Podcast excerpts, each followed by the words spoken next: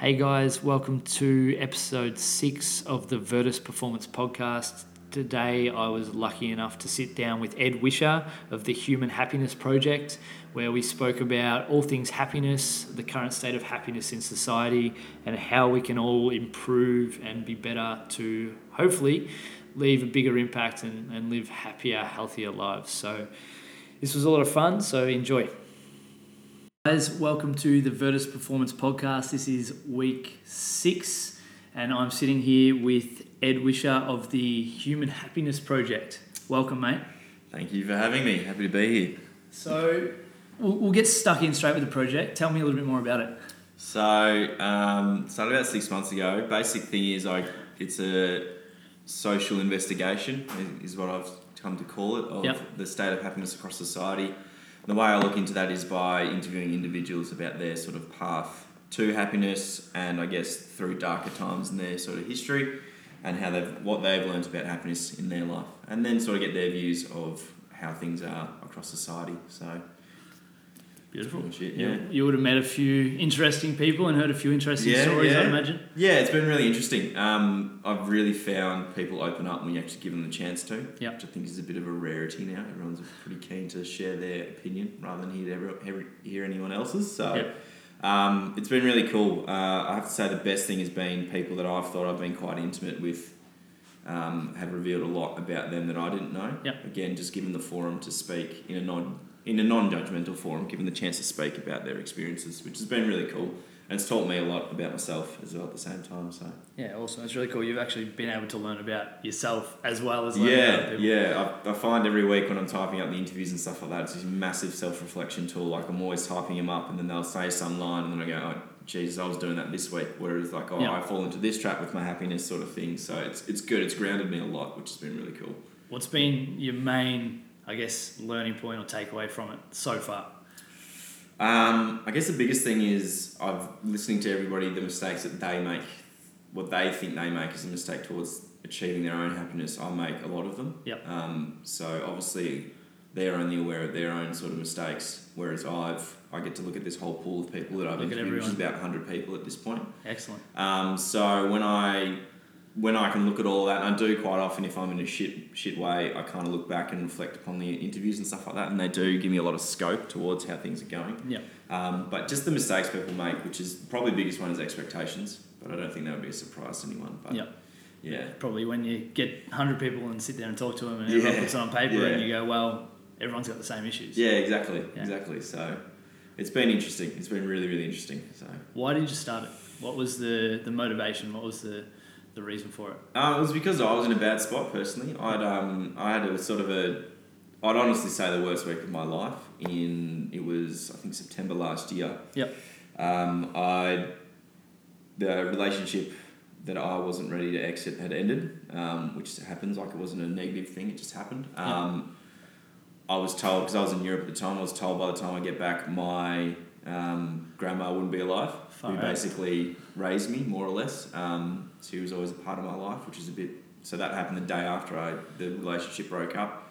And then two days after that, I found out that um, there's been there was some real family trouble, like as in this family was about to split up, which ended up not happening. But either way, I just had these series. Of, it was space of four days, probably the three worst bits of news I've ever got in my life, as I say it now. Um, all all happened, and I went from a sort of period of just ecstatic happiness, always happy, always up and about. Like I'd always found find something positive to be around. And then I went into this slump where I was just like, oh, geez, I don't know what I'm doing. Like, I, for me, when I sort of looked at it objectively, I didn't really have that much to worry about. I exited a relationship in a healthy way. We still Yeah. talk and we're still friends. Good. Um, grandma had a really good life and we sort of knew this was coming, so sort of thing. The family one's crap, but worse things have happened to better people.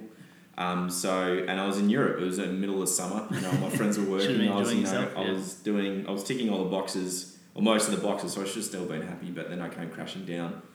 Um, and I sort of, I came back home and then I was just like really lost, and I just thought I'm just going to reach out to people, and I was more and ever because I'm not obviously as most men are. I wasn't great at re- sort of opening up and be like I'm doing really badly. So I sort of like dodging on the subject, asking my friends.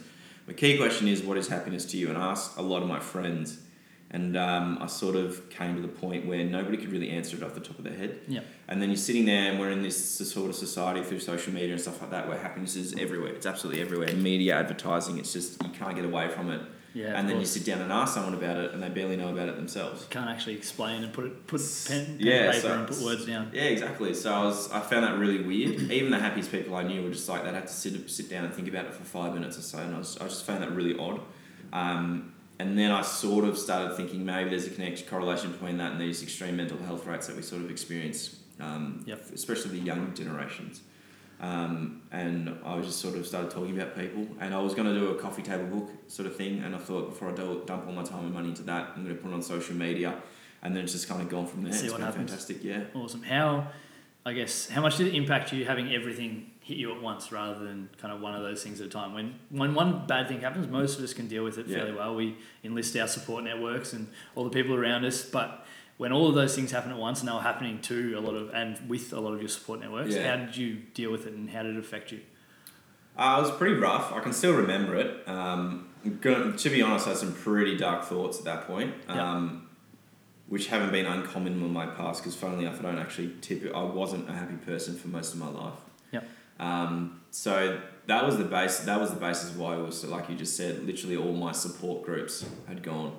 Like um, I had my friends, but I was in Europe. So, but you know, the girlfriend was gone. My grandma, who I quite often call up and talk to her about problems. So if it was the mum and dad thing, I would have gone back to grandma to talk to her about that.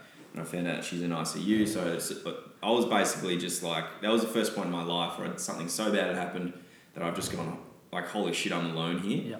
Because I was I, the people I was traveling with, I know for two days. I'm not going to drop that on them, sort of thing. You yeah, know, that's, that's that wouldn't be enough. fun for anyone. Um, I just, if, how I dealt with it was I actually became really destructive, um, drinking a lot, just typical sort of Guy stuff. lashing out sort of stuff. Yeah, Guy reactions, Yeah, yeah. it's just you know like um, just being aggressive and not obviously not in a constructive way because you can be aggressive in a constructive way. Just being really negative about it. Just like I don't give it. I don't care if I'm you know I get pissed drunk and I end up in the other side of Portugal and I don't know where I am and I don't have any money sort of thing. It was just like whatever happens happens. Um, and just yeah, and then I was thinking about chucking money on my credit card and just traveling for as long as I can, sort of thing. Just literally running away from the problems. Um, but then I sort of calmed down a little bit after a couple of weeks and sort of started working through those issues, which Good. is something I've gotten better at. But that was um, yeah, that, it was it was hard to deal with, obviously. Um, but just you know, because I've always been someone who's been with the people I'm intimate with, very good at talking to them about those sorts of issues, um, especially my family. That's probably why I was so hard because I was at the point where I didn't want to burden them with what I was going through because they were dealing with their own stuff, thing yeah. because my whole lot, the rest of my family was at home.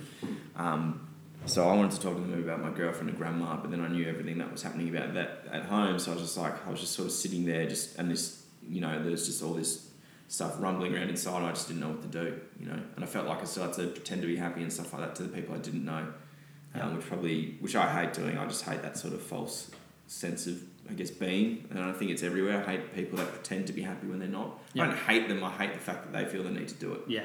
because I think it does just you. Yeah, talk and yeah, it does you a major disservice, and it's never fixed a problem pretending to be happy. You know, obviously, if you're just having a bad day and you're grumpy, being happy is That happens, yeah. Yeah, but if you're like seriously battling depression, you continue to be happy all the time, or try to be, in a It false just- sense, then it, I don't think it helps anyone. So yeah, it just adds to the problem, I guess. yeah, exactly. What was what was the turning point between moving from being, I guess, destructive in different ways to being constructive and starting to move forward with everything?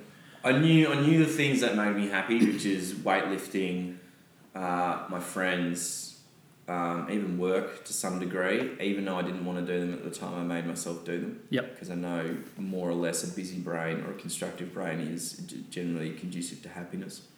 Um, so I just made myself do that. Like as I, I I would say, I was depressed, um, but I just got in the weight room and I did it. I wasn't, you know, I wasn't smashing out PRs every day, but I was just in there. You were was just doing, doing- Yeah, I was just doing something. I just kept myself busy. You know, I like I love reading, so I just read even though I didn't feel like it.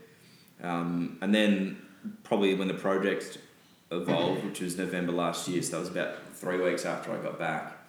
Um, that's where it sort of really took a turn for me. That was a big one, just because it was for the reflection that it gave. Because I did do a couple of interviews that nobody's seen because they were quite truth be told, they're quite dark, and people talking about honest suicidal thoughts that they battle with every day, and then Yep. you know that was a big like, whoa, okay, you know, it's not that bad, Yeah. you know, and people talking about drug abuse and alcohol and all that sort of thing, and they'll, they'll never be released because they asked me not to. Yeah. Um, and that's a principle I work off. It's their Cool. story, so Yeah, of course. it's not my right to share it if they don't want to. Um, so that was that was a big one. Um, sort of just yeah, again, just grounding me, just making me think like you know, yes, shit happens, and it was a hard time for me, but you know, I'm still I'm still young, I'm still fit, I've still got I do have a support network whether I want to reach out to them or not. Yeah. Um, I've got a job. Like there's, it's, it's about taking stock of what you do have. Like I could look at it and go, well, well my grandma's not going to be here for much longer.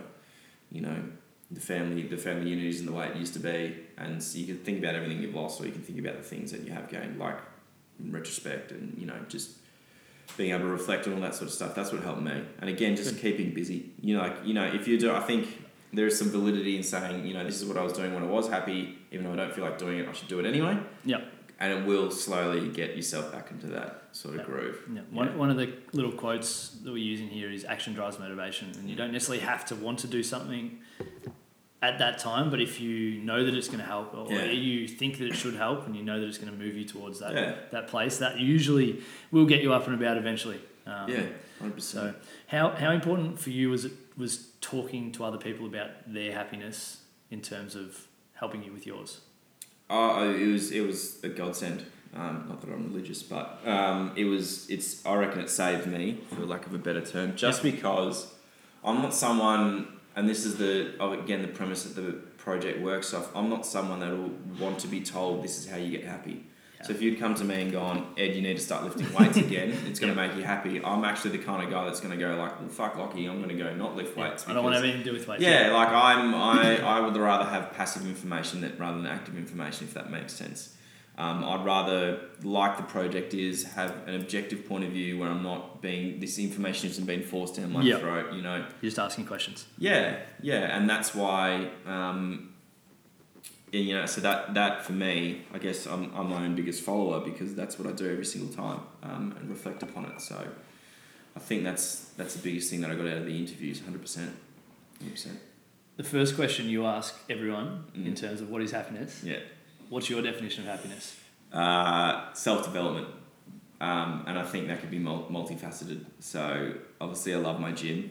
Um, Yep. So that's always good, but that's more a health point of view. But then, then again, health can be mental health, Of course. uh, physical health, um, health in your relationships. So for me, there's four major pillars of my self development: um, intellectual, spiritual, physical, and mental, which is the general rule of thumb of health in general. But Yep. so my physical, I don't, I don't want to be. I love my Olympic weightlifting. I'm not expecting to go to the Olympics, but I have my goals that I want to reach, and you know, I want to put on maybe half a kilo on the bar every week if I can. Awesome. Um, spiritual, that's more to do with uh, practicing mindfulness because that's something I've never been good at. I've always been like always busy in my brain and really hard to sit down, sort of thing. You know, going to bed million miles an hour, it's just going sort of thing. Yeah. Um, doing That sounds familiar. Yeah, yeah, you Yeah. know. a little while ago, like I'm, I'm, I'm getting a lot better at Yeah. it, but that's definitely something I've struggled with. Yeah. Um, so, and the mental health side of things, it's like, that ties into the mindfulness a fair bit, just to do with realizing the negative thought patterns you can fall into, and then stopping them. Like uh, literally yesterday at work, I was just thinking, oh, you know, shit, there's another customer coming, and then I'm just going. Then you can either look at the fact that you have to stay at work for another hour, Yep.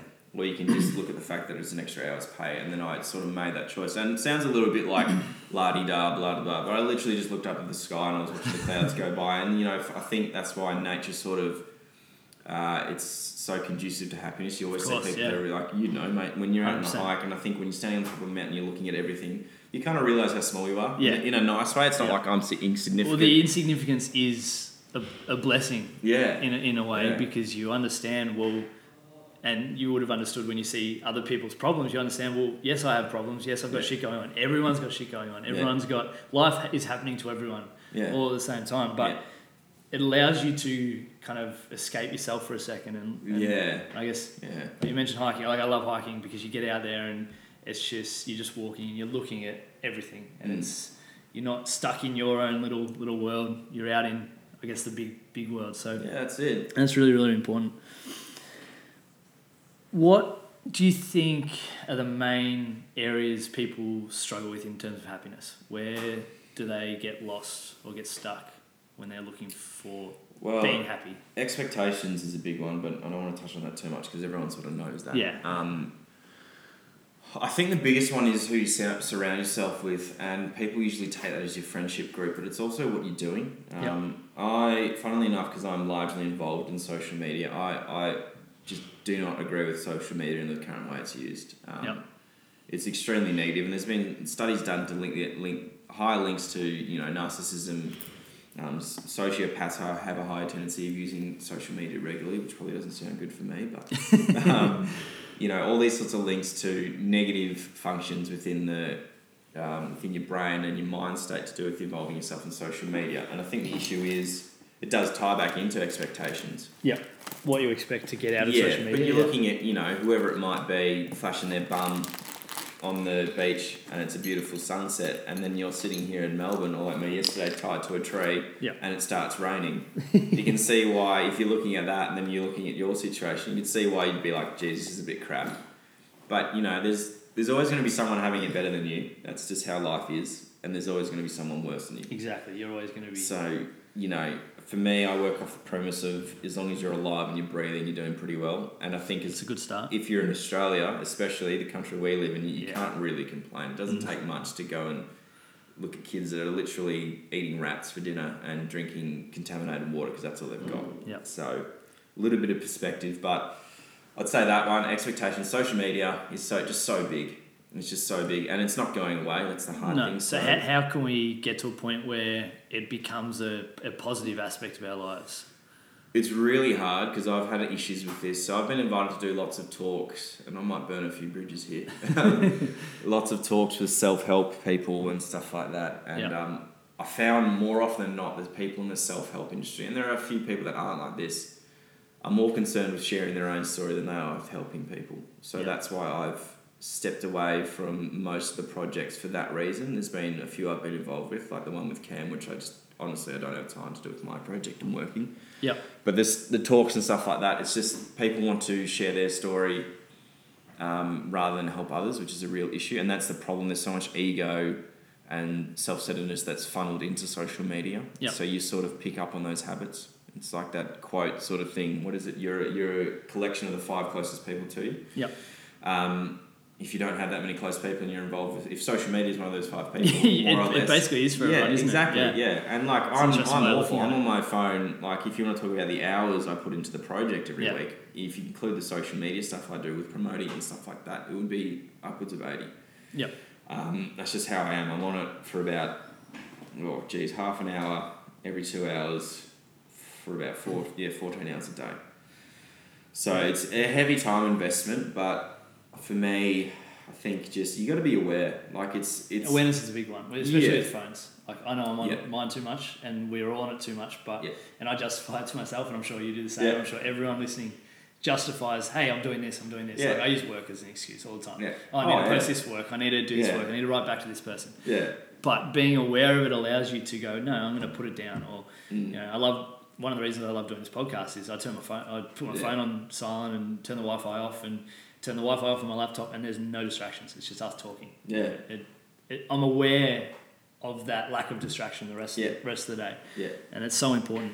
And what, what are the what are the things you tell yourself to become aware, to get off the phone, to get off the computer? I suppose I don't really tell myself Yeah. because I'm really bad at telling myself I'm going to do something and then it happens. I just I just need to just do it. Just do it, yeah. Um, So the biggest thing I do is nine thirty every night, phones off, unless I get something really important. But it's literally on the other side of the room before I go to bed for half an hour. I Yeah. read. Good. Doesn't matter if it's a newspaper, just anything, just disconnecting.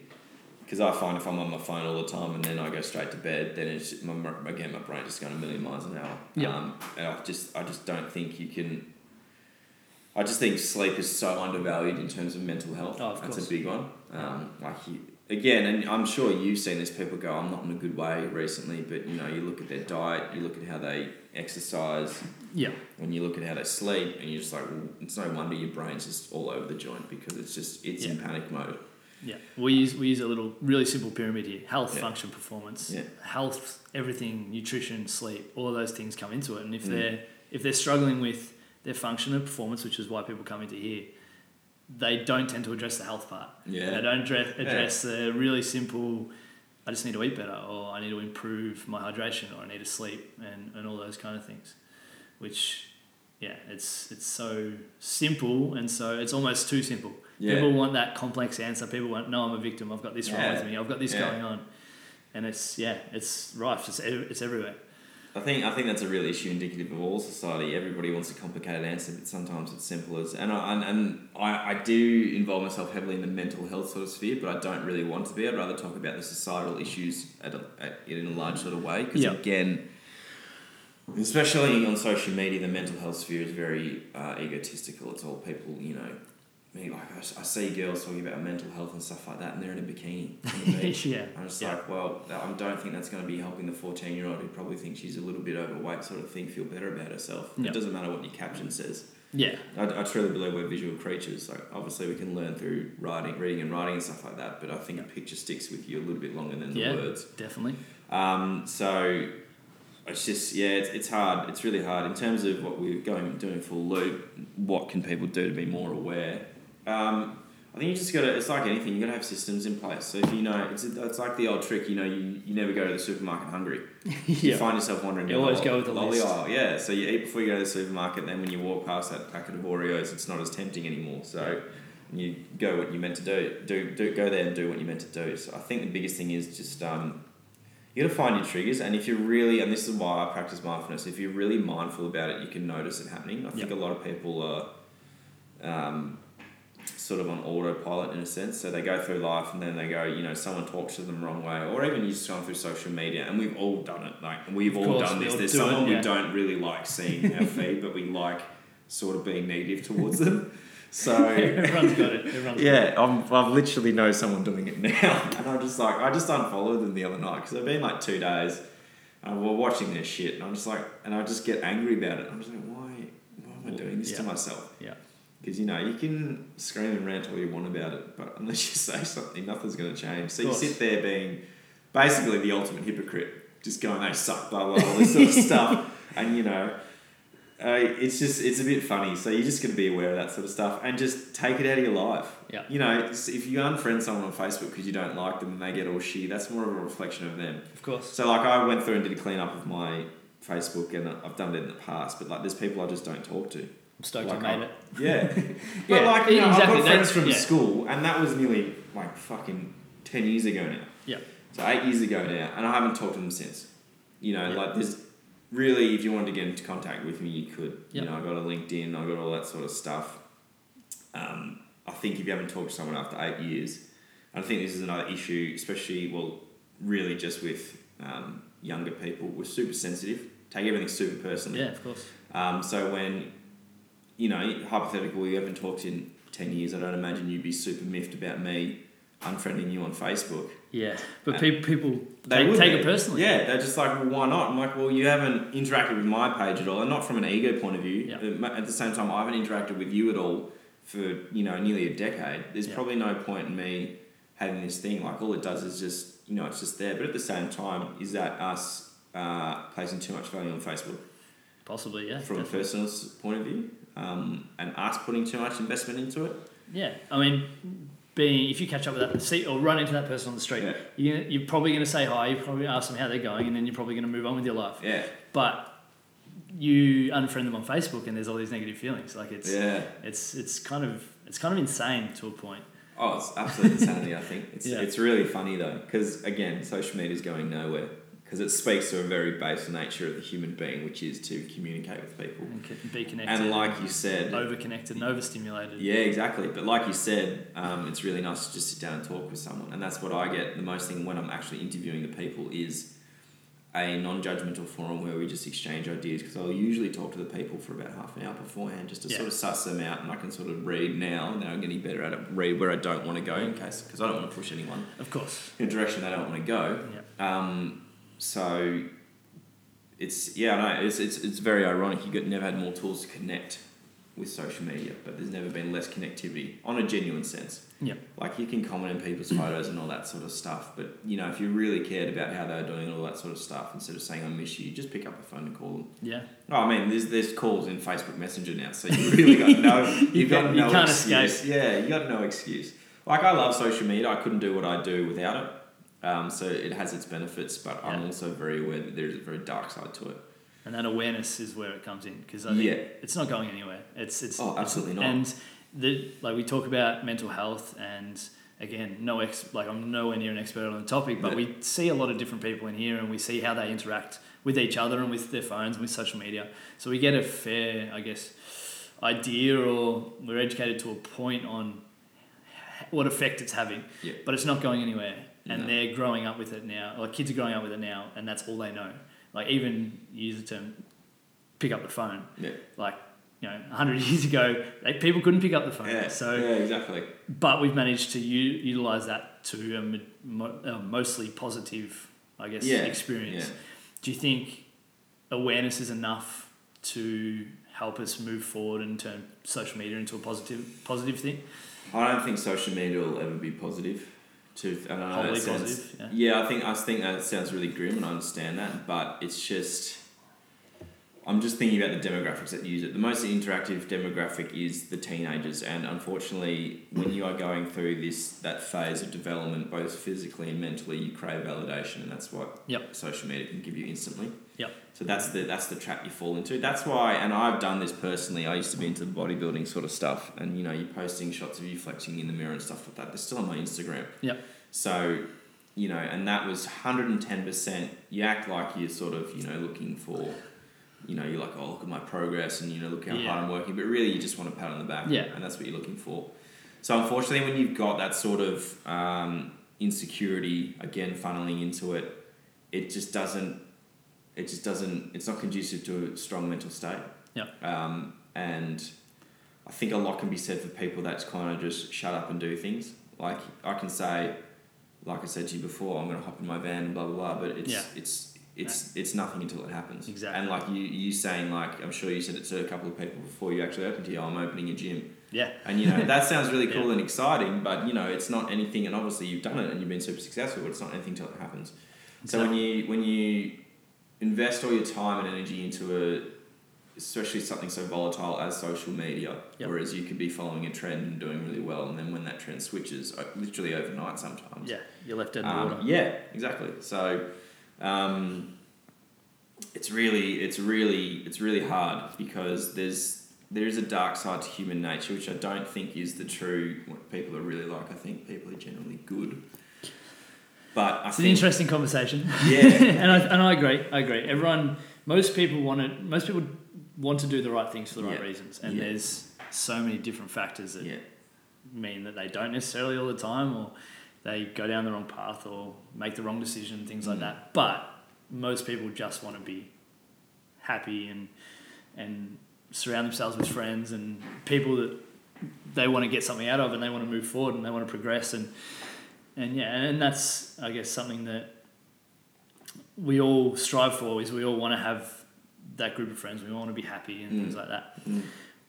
How has this project, the Human Happiness Project, changed your perception of happiness? Uh, I think the biggest thing is I fell into the trap of happiness was more or less constant across your life. Yeah. I, I thought that you're either a happy person or an unhappy person. I don't think that's true. I think you can be uh, genetically inclined to be a happy person or an unhappy person, but I don't think that contributes to a large majority of your happiness. Because, like I said before, I'm not a happy person. I wasn't a happy person. Um, Yeah. I like to think of myself as now, but again, I have more or less passively through the project. I have tools to make me aware of when I'm not being happy and when Yeah. I'm being a little bit ungrateful about things. Or like for example, I set goals to how many followers I want this week. I might want 300 followers, which there's been times in the past where I've had 600 followers in a week, and then I go, well, I'll go for 300. Then I get 120, and then I get really shitty. Yeah. So that I, and then I've got to you know sort of calm myself down and go, well, Ed, you know, you already know that your page is bigger than 90% of the pages out there on Instagram out of the Yeah. billion or millions there are already. Um, I think sometimes I expect to be like the biggest page on Instagram Yeah. sort of thing, which I know is never going to happen. Perspective. But you know, you sort of get caught up in that trap. So my perception of happiness, um, I think the biggest thing is the perspective of happiness and that you can't have happiness without sadness. It's a yin and yang Yeah. sort of thing. And I think that's something a few people kind of want. And again, it's the expectation through social media, especially with young people, that happiness is constant because Yeah. it is a highlight reel of people's Well, lives. exactly. You know, I'm not going to post You a flick picture. through, it's all the happy stuff. Yeah, you're not going to see a photo stuff. of me just, you know, really shitty on a Tuesday morning because I have to go into work and I've never slept, you know? Yeah. Like, you're not going to see that. Nobody wants to see that. Um, so for me, it's, it's, it's taught me to really appreciate the good times, but at the same time, have an appreciation for the bad times. Yeah. To be able to look back, like that really bad week for me, and go, that taught me a lot about myself, about my own sort of resilience, that I, that I do have that in me when I need it Yeah. um, and that happiness, in, it, when it is present in your life, is not going to be there the whole time. You know, that's life, and that's not something to be like, oh shit, I'm going to lose this. It's just it means be grateful in the situation you're in. Um, just really be thankful for the fact that you are having a good day.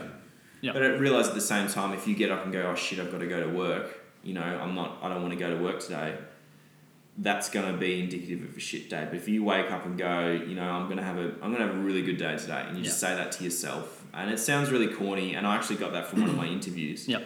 And I thought, oh, whatever. And I actually tried it, and in about a week, I started feeling really good. It- like it really, genuinely makes a yeah, difference. re- Yeah. And it sounds like really like like those self help people. Just wake up with a smile, sort of thing, and just like. Especially as like a young man, I'm just like, nah, I don't like that. That sounds a little bit shit. But I tried it, and it just works. So 100%. positive self talk is a big one. Yeah. Um, but yeah, I think just for me, my my ideals around happiness have shifted a lot, but more towards appreciating when you are happy, and then realizing if you are in a shit spot or having a shit day, even Yeah. that there's something to learn from it, and you can sort of and it will help you build tools around progressing through shit spots a little bit quicker maybe. Or next time that same situation comes up you can stop yourself stop it from becoming a shit spot. You can just make it a positive experience. Yeah, and I think that it's important to understand and be mindful that, like I said, there's happy times and there's sad Mm. times and there's indifferent times, and being able to one identify whether you're happy or whether you're sad or whether you're, you're feeling indifferent, and then being able to go, well, when I am feeling sad, these are the things that help, and Mm. when I am feeling sad, these are the things I can learn from it, when I'm when that indifference is there and you just like I just don't care, yeah. Cool let's rest up let's regenerate and then let's Yeah, let's go again tomorrow wake up with a smile on your face and i could not agree more like with the the way you tell yourself you feel that's probably how you're going to feel. Yeah. Um, you know i've i use the example of i've slept in a couple of times and missed missed clients and or been late to a session or something like that and with being the owner of the gym and coming in to open up the gym, that the buck stops with me. There's no one else that can open up, Yeah. or there's no one else that's usually here to open up and things like that. So if I come in and I'm shitty and I'm I'm cracking the sads and I walk in, then I'm probably going to have a, you know another 14 hours at work where I'm shitty. But if I Mm. come in and go, yeah, accidents happen. I'll learn from it. Make sure that I actually set my alarm tomorrow yeah and come in with a smile on my face, Yeah. then automatically everyone everyone who sees me when they come in go, oh, he's in a good mood, he'll be right. yeah And it's so important, but it, it gets missed really, really.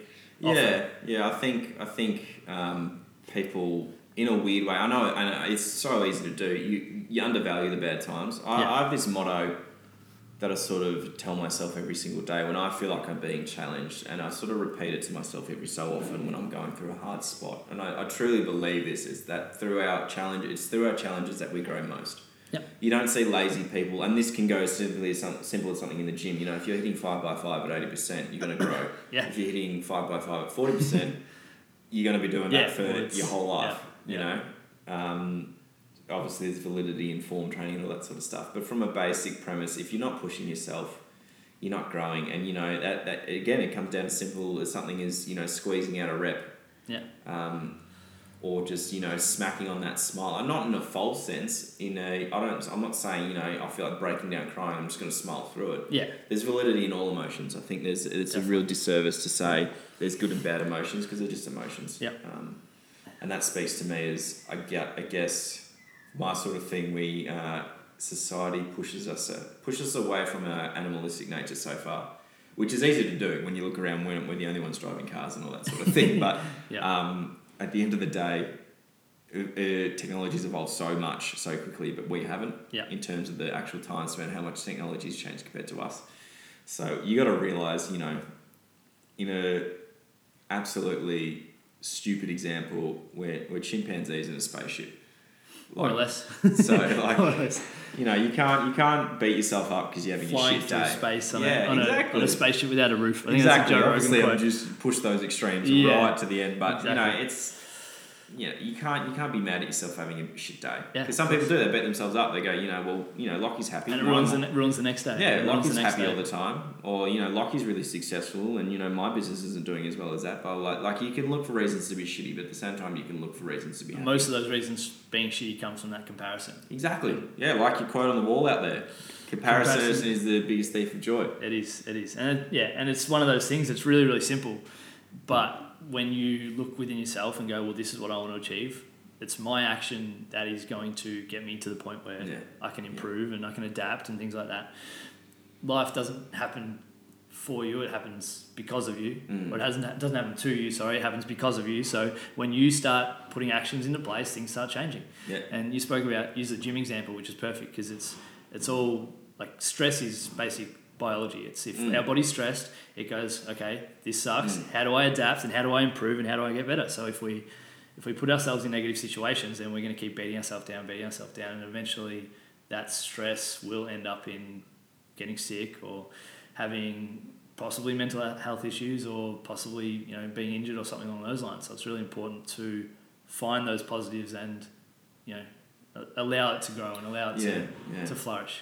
And there's there's there's two two sides to that sort of coin with the stress sort of thing. Like I interviewed, and I'm sure some of the people in your podcast would know Mike Rashid, the big bodybuilder, um, and he had a great line that just says stress isn't good or bad. It's 100% how you metabolize it, and you Mm. shouldn't look at other people. So you know you can work 16 hour days. I personally don't think I could work 16 hour days, and I commend you for it. But it's not about going like, oh mate, I, I'm shit because Lockie can work 16 hour days and I can't. Yeah. You know, it's just going well. Obviously, you can metabolize that stress better. There's there's going to be Yeah. situations where I perform better. Like I'm not going to expect you to go into tree surfing and be like the best Exactly. thing ever, sort of thing. Obviously, I could I could do a bit better there, but Yeah. like you know, it's all about yeah metabolizing that stress. And again, we kind of keep coming back to this awareness. So if you go.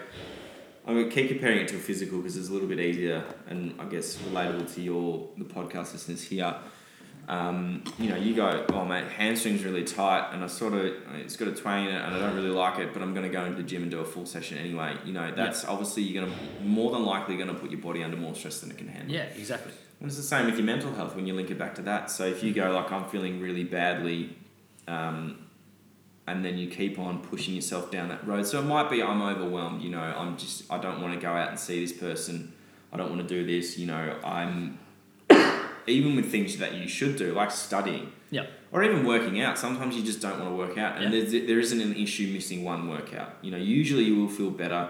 Sometimes, sometimes you you give just yourself a rest. yeah, you just really need simple. to just sit there and just you know sit on the couch and watch TV. It's not that doesn't mean you're an unproductive piece of shit, which most of us sort of talk ourselves, Yeah. ourselves into thinking we are that. You know, it's it's about it's about um, geez, you can slap this in the Instagram quote. Uh, it's, it's about balance. You know, it's Yeah. you know you can work out too much. You Yeah, can. I think you can eat too healthy into Yeah. the point where you push it into sort of eating disorder. Yeah. You know, obviously, it's not surprising to hear that you can eat too unhealthy, but you know, it's even you just gotta you just gotta know yourself, and I think that's the biggest thing Yeah. to do with happiness. A lot of people are walking around pretending to be someone they're not. Um, so because we see what everyone else is doing. Yeah. Go, hey, why can't I do that? Or why can't I eat well, that? you know, or why that can't person's I? got ten thousand followers and she does this, so Yeah. I'm going to do that too. Then hopefully Yeah. I'll get ten thousand followers, and It again, doesn't it's that that. external validation Yeah. versus internal validation. But we see, like, we see everyone's lives through a keyhole. Like, Yeah, we see, it's exactly. like, it's like, I can't remember where I heard it, but looking at someone else's life is like looking through a keyhole of a three-story, twenty-bedroom house. You don't know all the other things. You don't know all the other things that happen, and that's, you know, we go back to social media again and awareness, but you see a snapshot of their day or their week or their, you know, something that's filtered up and and Yeah, exactly. completely different Yeah. to maybe how that was. And I was talking to Reese, one of my housemates last night, and about an Instagram page that's basically like the truth of Instagram or something like that, and it shows. Well, this is what it looked like in point A, and this one what it looked like when when this chick who was sitting down with six pack had sta stood up and twisted a little bit, and it, it looks completely different. Yeah. And it's it's that perception and that ability to understand and be aware and say, well, you know, there's a good chance that that's a really good angle and they're really good filters, and that's putting someone to look like that. But when you bring it back and don't compare yourself to others, again, comparison is a thief of joy, and you actually go, well, back to me. How can Mm. I improve? How can I Mm. feel better? And and all those kind of things. And yeah, like I said, that rest and that ability to identify the stress is massive. Mm. It's really, really important. Hundred percent. 100%. With and this is kind of I know I was thinking about happiness, and you've asked me all of the questions that you, or a bunch of the questions that you ask Mm. most people, and I've answered them. I'm going to throw another one your way at the end of this. All though. deal. Um, I kind of I look at happiness in kind of two different ways. We can either chase happiness and find the things that we love doing, which ultimately should make us happy. But if we can't find those things, it's usually comes down to there's barriers to happiness, and there's there's someone or something or something that's stopping us from being happy. How important do you think that is to identify which one makes an individual happy and at certain times as well, because it's going to be different. Mm. Um, in terms of your individual happiness, it is imperative to know what what your barriers are. Just like I was saying before, I know what triggers me. Um, Yep. I, I know that when I'm at work, and it's it's literally, and I know what it is. It's literally my blood sugar levels dropping. I get so grumpy. My dad does it as well. Mum literally just if he's grumpy, she'll Yeah. throw him a banana and say, "Come back in fifteen minutes." Yeah. So that's literally why I got my cashies here. I'm just Yeah. walking around munching on nuts or something like that, and Yeah. then so I know when I get grumpy. So I know there's other things, but I also know that if I set really big goals, which sound really cool, like you tell someone, you know, I'm going to have ten thousand followers at the end of the year, or I'm going to bench press. 200 kilos at the end of the year. Yep. You know, it sounds really cool, but you might be sitting on a 120 kilo bench press and you're pretty much pushing it and you've only you're on 110 last year. You're probably, you know, a bit Yeah. out of your depth. yeah. Um, so, and it sounds all cool to do that, but it's you got to be you got to be realistic. So, in terms of im- the importance of knowing what your triggers are and what your barriers are, I think it's imperative. But that again comes down to what we were talking about before, is in knowing yourself. Some people Yeah. don't know them; they just sort of bump into them and then go, "Oh, what the fuck was that?" and then keep on bumping into it. So, Yeah. yeah, I think I think it's imperative. What's next? Where to from here?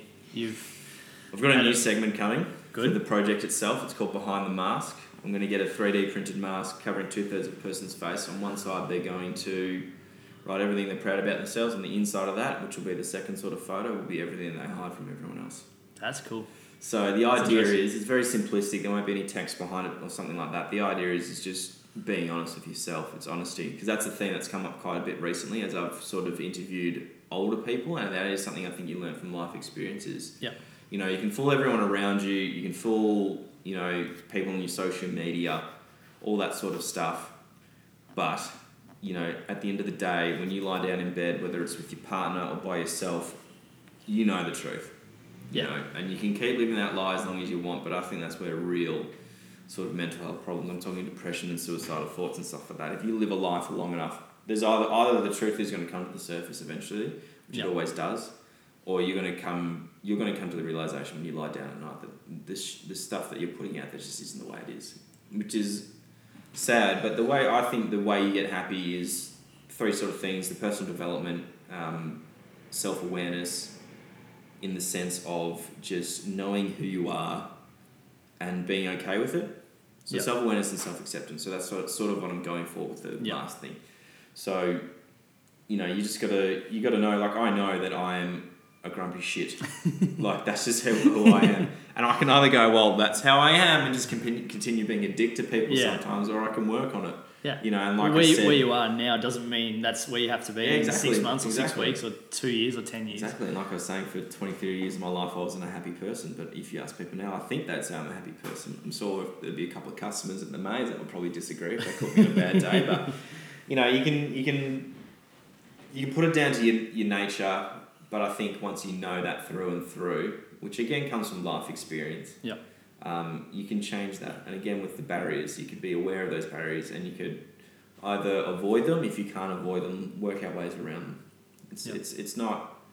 I wouldn't say it's not hard doing it, the actual action. But I think the hard part is discovering what it is that does that to you. So, yeah, Having spoken to so many different people, if if someone sits there and goes, I don't know if I'm happy or I don't know if I'm unhappy, what is the advice through all of your experience that you give them to to kind of allow them to, I guess, learn a little bit more about themselves and actually First of all, if someone came up to me and said, "I don't know if I if I'm happy," then I'd straight up just say, "Well, you're not." Yep. Because um, I think it's such a basic human emotion that you'd know it if, Yep. if you had it. Um, if they said, "I don't know if I'm unhappy," then again, I'd say, "I think you probably are." Um, in terms of what they, what I'd do to help them, I'd, I'd honestly interview them, but not put it out there. In a, I wouldn't have my camera. I wouldn't do my mind map. I just Give them questions. And, I guess so. Like you, you just sort of probe them, but in a gentle, non-confrontational way. You just want to, I guess, more or less be present with them because we do that so often. Like it's even like you, you ask someone, "How are you?" You know, Yeah, everyone's going to say, "I'm fine, I'm Yeah. good," but you know, um, you got to put them in a position where they're ready to open up for one. That's a big one. But you just got to, you just got to listen to them. I think. Um, it's such it's such a gift to be able to genuinely listen to someone, um, and there's so few people that do that.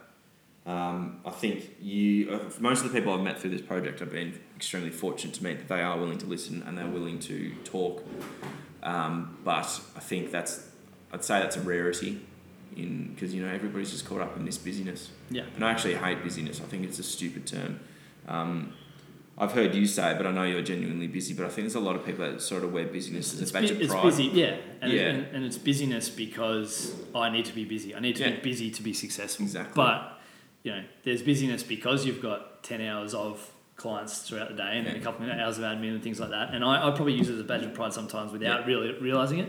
I'm aware enough to understand that if I'm busy, then I don't have the freedom and I guess flexibility that I want as a as a business owner, Mm. as a gym owner, as a as a coach.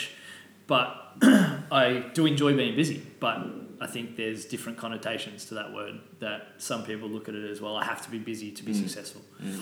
I think I think people sort of there's busy for busy busy for a purpose and there's busy for busy's sake. And if you're just busy for busy's sake, then I think you should probably look at what's going on in your life and sort of trim the fat. Yeah, and understand why you why Yeah. you're busy or what Yeah. you're actually working towards. Or Yeah, and I think I think that's that's really important because again, if you're a person that's really busy all the time, um, sometimes if you're not doing if your things that are busy aren't something that fulfill you, you're gonna lie down in bed and then you just kind of go, well, what was that for? what was the point? Yeah, Yeah, um, and that does catch up to you eventually. You can again, you can live that sort of not that it's a lie, but you can live that sort of fairy tale for a little bit. Yeah. But eventually, it's going to catch, up Catch to up, you yeah. because you know there's busy for the sake you could go. Well, I've got now I've got like eighty hours of clients instead of twelve months ago I had forty sort of thing. That's Yeah. that's tangible progress. But if you go well. You know, I've been busy this whole time, but I've been doing it for four years. I'm going to pay rise from my boss. Yeah. You know, I can't run any further. Blah blah blah. I don't have any better relationships. I've you know. accumulated a lot of shit, but I haven't actually gotten it Yeah, gone anywhere. like yeah. if you if you haven't developed as a person, then I don't think there's much point to your busyness or a, or a professional. And in, yeah, I guess in person, in, when you say person, when I say person, it could be professional, Of course. emotional, um, just even closer connections with the people you've got. Um, I think yeah, again, it's just important to be doing things that are fulfilling to your life. Of course. You use the term life experience. Mhm. What's the the main difference you've I guess identified between younger and older populations, having interviewed probably the whole spectrum? Younger people have this real, and I admire them for this. The really young people I've interviewed have this real hunger to be something, um, which is admirable, but at the same time, I think they tie that to being a good person and being successful. Obviously, is you, you hear success and you already think about the dude in the suit or the the lady in the pencil skirt sort of thing, and you know they're behind the Bugatti. But for me, that's not about success. That's not success for me. I did want to be very wealthy when I grew up, but Yep. now I want to my general rule, not rule, but goal is to leave a positive influence on people's lives. I think my one of my biggest things is, and I don't do this every day, but I try to leave everybody better than when I found them. Perfect. You know, um, I think there's it's it's just like the old the you see people volunteering, they're always happy. You know, if you if you give something to someone. You're gonna you're gonna found, have a foundation of a really good relationship with someone, a genuine relationship Yeah. with just filled with authenticity, which again is rare through social media. It's all fake sort of shit. Yep. Um, so in terms of, I think older people get that a lot more. Um, so they sort of know that it's not the new car that makes you happy. It's not the new house. Like it's like Maslow's hierarchy of needs. Once you've got the house and the Yep. shelter and all that sort of thing and the food, the uh, increments of happiness are quite marginal after that. So, it- like, I think you can get sporadic happiness from getting a new car. It's all very cool. Like, you're Yeah. probably pretty excited by yeah, your very fresh, very fresh. But I'm sure yeah. after driving it around for a van, I mean, a week it'll, It's just- or a it's month, just it'll, another it'll car. just be your car. Yeah, exactly. And you know, there's nothing wrong with being proud of because more so because you've earned that. But you know, it's just as well as I do. If like, if KP was on the train tracks and it was your van, you know which one you're going to go for, Yeah, sort of of thing. So I think as much as I admire and really enjoy mm. seeing young kids having a zest for life and wanting to do it, I do worry that they're aiming in the wrong direction. As in, like, Yeah. being a millionaire will make me happy. Yeah, When for me, I'd be happy making fifty thousand dollars a year if it meant I got to live the life I want to lead, which Yeah. is at this point being a nomad and just pissing off enjoying, and just yeah. you know, standing on top of a mountain by myself and with my dog. That's just all I want to do. And you know, obviously that can change. I might meet the girl of my dreams, and she goes, "Well, I don't want to do that." Then you got to make sacrifices, but there's Yeah. validity in that as well. So, the main difference: young people are just super ambitious again, but they might not have the right direction. Whereas old people, they just sort of get it. They get what life's about, and I think it's hard. And we've all been there. You know, mum and dad will tell you, you know, do this, do that, and you just go, oh, "What the fuck do they know?" Yeah. But then you come back when you're a bit there. older, you go. thanks yeah, I think that. they were yeah. right. Yeah. Yeah. Um, so, and they, they just get it that you know the things that make you happy is, is a good friend Yeah, and having a glass of wine with them at night. You know, you had a rough day, calling up your mum or your brother, Yeah. or your sister, your dad, and you just go, "Look, I've had a shit one," and you just talk. it's the relationships that we're able to cultivate and grow and, and experiences improve. like hiking the mountain, and you know, like volunteering somewhere overseas. You know, just traveling in general. I think there's a reason why so many people do it, and why so many. I know there's all this hoopla, hoopla about you know millennials wanting to travel too much and they can't save up Yeah. to do a house because we know at the end of the day, I think we know that the thing we're going to remember is not our first home, but that trip to you know Brazil Yeah, where we were, went to Machu Picchu or something like that. That's the stuff you're going to look back on when you're on your deathbed yeah, and and go, that was I a mean, good I guess- experience. lucky enough to buy a house and to do a, Yeah, a fair bit yeah. of travel, and I've still got plenty of travel to go. But you know, a house is just somewhere to sleep at night. But travel is like I've got memories from the Yeah, the, tri- the, the trips we've done, the hikes, the all these kind of things that I'll never forget. Just Yeah. because it's it's different, it's an experience, and like even now. I'm getting hair, like hairs standing up on the back of my neck thinking about it, and Yeah. I'm, I'm really looking forward to booking my next kind of Yeah. kind of trip because I get to experience something that I haven't done. It was one of my last questions, but you've you spoke about it a little bit then, so I'm going to ask you now. Mm. What is success to you? Uh, like I said before, it's just leaving a positive influence as many people as I can. I think there's so much. For me, the biggest problem I see is people are so ready to tear someone down. And I think that comes out of a lack of self reflection. Because if you really looked at yourself and gone, you know, I'm experiencing what that is, um, and that maybe that's why I'm lashing out towards that person. Yeah. Which is why you always have, you can have big fights with your family because essentially they're the same person. So you're really fighting with yourself. Yep. Um, but I think for me, I, I just hate how much lack of respect there is for our, our common and our fellow human beings.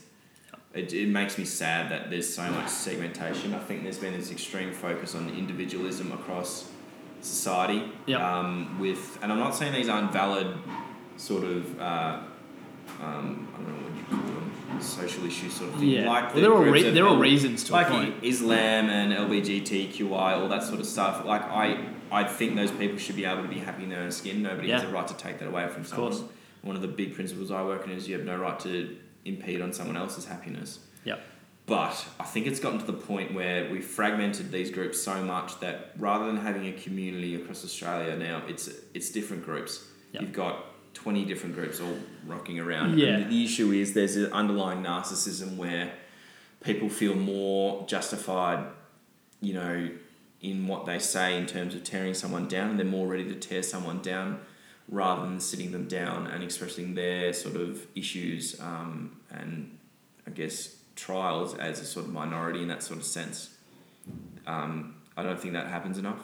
And again, that's it's it's I, th- I feel like it is a, it's manifesting this underlying lack of respect for common human beings Yeah. because ultimately, you know, you can have a new car, you can have a big house, you can be the richest dude on the planet, but at the end of the day, If you're a dick, what's the point? yeah, exactly. but like, it doesn't make you better than me. yeah, of course. It might mean you're a harder worker than me, but you might have no mates. You you know you might have the most unhealthy relationships ever, and the Yeah. reason why you're that is because you've only got your work. And I'm seeing people I care about fall into that trap, which does pain me. Yeah. Um, but I just it's just for, for for me the success thing is is sort of changing that mentality. Maybe it's only hundred people that I reach in my whole lifetime. Yep. In, a, in an actual way that makes them change their way, and but for me, if, it, if it's one person, then I'm happy. Yeah, you made the world a better place. Exactly. It doesn't have to be. But if it is two people, then Yeah. they affect two people. Yeah. And two people, and then It's all of a sudden, effect. you know, yeah, if Yeah. it goes for that far. But you know, it's all about just positive influence and not in a sort of way that's self-righteous and self-justified. I don't go around saying I've had people ask me if I'm, you know, what can I do to be happy, and I'm going, mate, I don't know. that's, I'm that's, still that's figuring your that out answer. myself. Yeah, exactly. yeah, I'm figuring that out myself. So, um, it's just you know, you just got to be a good person. Yeah, and I think it's something that most most people would have learnt from an early age. Most Mm. parents would have said it over and over again. But you just treat people the way you want to be treated, and yeah, it's, exactly. it's a really Exactly. simple one, but it's probably too simple. Back Again, to the, yeah, it's too simple. Yeah, answer. everyone wants a You complicated know, if, answer. I, if I wrote a thesis on how to be happy, yeah, people, would want to read that. Yeah. But just treat people like, like you want to be treated. Uh, I think Yeah.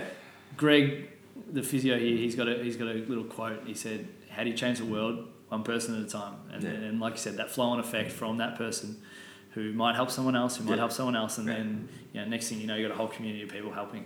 So that's really really important. We it's something that I probably I wanted to touch on, and we haven't touched on so so far. So let's just we'll do it. Mhm. Maybe we'll try and be short and sharp, but talking about things is obviously incredibly important, and understanding and learning about yourself what by talking to other people is important. Why do guys have such a such a trouble explaining and, and talking and f- telling people how they feel? And, and a lot of girls do too, but guys specifically. Um, in my belief, I think a lot of the information around sort of how guys operate, or this new information, is kind of false. I think girls and guys process things in very different ways. Yep. Um, and I think this sort of shining onto men's mental health and trying to get them to talk isn't the way to do it. Um, not for a lot of guys, not for me personally. I don't want to sit down in a group and talk about my issues. Like I said, I'd rather Yeah. be in my own head and sort of Work mull it it out. over that way through passive experiences. Um, I think guys just struggle to talk because there is still. I think we're at a very weird point in society where we've got these groups coming through, these mental health groups saying it's okay to talk, but um, that's all really good, well and good when you're an organisation. But if the your you know two closest male influences, whoever they might be, your grandfather and your father, aren't like that, they're quite stoic and they you know bite their lip and deal with it. Yep. Um, then I just think you know you know who you're going to listen to. I think men have this. There is the rah rah behind it, I don't think there's that's anything wrong with that. That's sort of demonized now. Yeah. Um, and I don't want to point the fingers at anyone, anyone, but we we know where it's come from. There's been a this feminist movement, movement sort of thing, which I actually am. I would consider myself a feminist. I don't see myself different. From, obviously, there's a physical difference, but I don't. have any- Feminism's kind of been taken over a little bit. yeah, it's I gone a bit far, but that's not that's not uncommon with all these sorts of progressive movements. Yeah. Um, we've seen it happen. We're seeing it happen with like this whole Islamic right sort of thing, um, LGBTQI. It's they they they have the risk of going there. Is what I'm trying to say. They're not there yet, but I think that, that speaks to a larger issue to do with identity Yeah. in individuals. But I think men just I just I don't think they want to talk, and there's no there's no point forcing someone to talk. Yeah. Um, I don't think that does anything. If, if anything, it aggravates them more, from my experience. And Yep. again, I can only talk from my own. But Of course. um, the biggest thing is is we we we are in this really weird paradigm of where we've got these groups saying it's okay to talk. You know, you've got to act this way now. It's not okay to be old school male. But we still got these older generations saying you've got to be strong. You've got to be stoic. You know, you've got Yep. to just bite your lip and deal with it. And you should be chivalrous. And I think both parties have valid valid points. Um, like if you tell me opening the door for you is sexist, then you can get the fuck away from me yeah. because you know I do that for dudes as well. Yeah. It has nothing to do with Because you're not what a your dick. sex yeah. organs are. Yep. Um, but I think I think men are just being told two different things. So you've got a you got old school society telling us be this way, be a man, rah rah rah, which is you know probably about I'd say probably fifty percent of the male population is like that. Yep.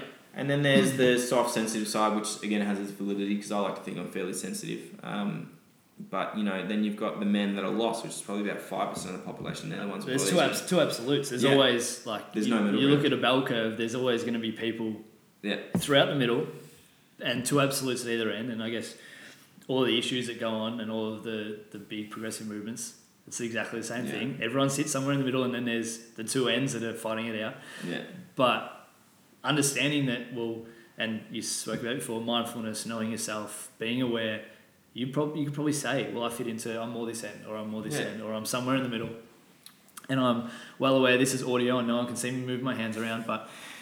It's once you can identify where you are, Yeah. it probably Yeah. allows you to go, well, I don't need to talk to people, like you said. Yeah. Like, and I, I was thinking about it today. Do I like talking about my problems? And I like talking about what's going on, but probably similar to you, I'm fairly mindful of what's going on, and I can deal with a lot of the stuff in my Yeah, I think I think men are much more likely to internally metabolize sort of things, whereas Yeah. women are much more. I'm going to air it out with my friends sort of thing. Yeah. And I'm not saying either way is wrong, but I just think Everyone's got their own. I think there's dangers in pushing men towards this whole you've got to talk about it because there's I, I literally interviewed someone on my podcast and I would strongly recommend anybody who's listening to this that might be dealing with a shit time. His name was Ryan to go and look at go and look at that. He was fantastic and he just said I don't want to talk about things. Yeah. But he spoke to the truth of that is you know I don't identify with the old male sort of way of being a dick because he's a sensitive person, but Yep. he also doesn't want to be. I'm going to go talk about it. You know. Yeah. So it's I think just men in general because of the shift that feminism has brought it brought out. It, we're in a very weird place where we don't quite fit into different sort of segments, I guess, of society. So we're a little Yeah. bit confused. Well, for the people that are already confused, they're a little bit Well, the, confused. the, the segments is almost a problem within itself Yeah. because it's it goes well. You're either here or here. Yeah. You can't be a little bit of both. That's it. and you that's can't. it. Well, you have to have one opinion on this. You can't have a few I different. think that's an opinions. Yeah. issue. That's an issue. Like you can see in the political sphere, is probably the biggest one. You know, there's just these, you know, Labor and Liberal, they're going Yeah. so far away from each other that Yeah. they're basically the same thing. They've done a Yeah. full circle. Yeah.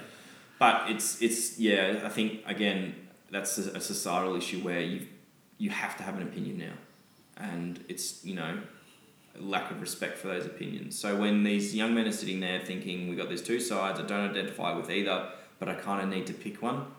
I think that just spawns more confusion for someone who's already confused about who they are, you know what their role is, and there's a, there's obvious awkwardness about how they develop. Um, and even if you just look at the cycle, uh, the actual physical structure of the brain, we know the frontal lobe doesn't stop developing, which is your person, basically your personality, Yeah.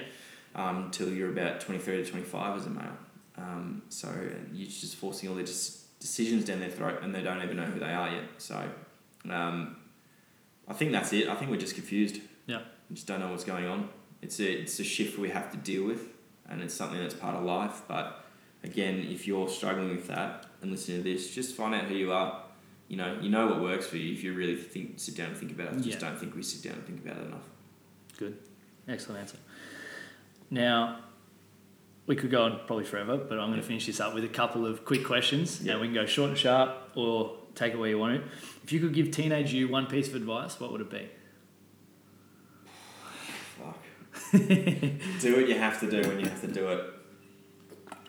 Good. Yeah. What's the nicest thing you've ever done for someone? Uh, probably about a year ago, I bought a ham- homeless man lunch in Portugal. Nice. Um, I saw him shifting through a bin, and I just thought that's that's pretty disgusting. Like not disgusting that he was doing that, but I was like, it's pretty disgusting that he has to live like that. So I just Yeah. took him out and got a steak. Awesome. probably, and that's something. I think again, it's an ego thing, but I don't tell many people about that. Yeah. Um, it's just you know, it feels good to help someone. Yeah. And there's nothing wrong with getting your feel your good feelings from helping Yeah, someone. exactly, And exactly. yeah. Yeah, I think people kind of look down on that. Oh, he did that for this reason. Well, that's okay. But yeah. the homeless guy still got his steak. So- Exactly, exactly. So that, that was probably yeah that one, and I'm proud of that moment for myself because I'd never done something like that. Yeah, good. If you could give every human on earth one personality trait, what would it be? Kindness, Kindness. no compassion. Go bigger than that. Compassion. I think there's a severe lack of that. Good. A few favourites. You can be short and sharp. Favourite quote? Uh, be aggressive in your pursuit of that which sets your soul on fire. Oh, good. Favourite movie? Ooh, I have to say Gladiator. Ripper. Favourite artist? Recording artist? Um, oh, that's that jumps from week to week. I'd have to say Ludovico Einaudi. I'm a bit of a classical man at times. Outstanding. Favourite resource for new information, different information? Just books. Yeah. Always books. I'm going on screen too much. What was the Get last book. book you read, start to finish, and what was the main teaching point you learnt from it? It's called The Denial of Death by Ernest Becker. It's all about mankind's need for heroism within himself and why we place uh, sen- our, our sense of mortality in other people's hands. And it talks about how we idolize our lovers, which is ultimately why a lot of relationships break down. Yep. Um, why religion exists and the underlying fear of death that's natural in all animals and how we rage against it. Where do we go when we die? Huh? Where do we go? I, I'm not religious. I don't, I, but I don't like the idea. I, I think there's an interconnectivity with the universe. I don't believe in chakras or any of that sort of stuff. But Yeah. maybe I'm just not ready to accept the fact that I'm going to be in a box and eaten by worms. But That I in think- itself think- is giving back to the universe. exactly, I think that I think energy. Well, we know from physics, energy is a constant. I don't think you just sit there and that's it. But I don't. I don't believe in some dude in the sky controlling my fate. I don't like the idea of that. I'm the master of my own universe. I think everyone is, but um, I think we, we enter back into the universe, whichever way you want to you think about that. But if you look at where we came from, we're literally made of stardust. That's probably one of my favourite quotes. Yeah. You know, we're, we're children of the children of the stars in the literal sense. So I love that. Yeah. I would probably would have given a very similar, similar answer. Good. How can people uh, look at the project, see what's going on with the project? How can people get in touch with you? Give us some some. um, it's all on the website, which is thhproject.com, or just go to the um, Instagram, which is at the full stop human full stop happiness full stop project. Um, Good. Yeah. I'll uh, I'll post all the links and everything Yep. from this. But thank you very much. thank you. You said you had one question for me. Yes. Uh, right. This is my new question for everyone. what is a life well lived to you? What is life well lived? Making people better every day and enjoying the process. Good. Short and sharp. Yeah. Thank you very much. Thank you.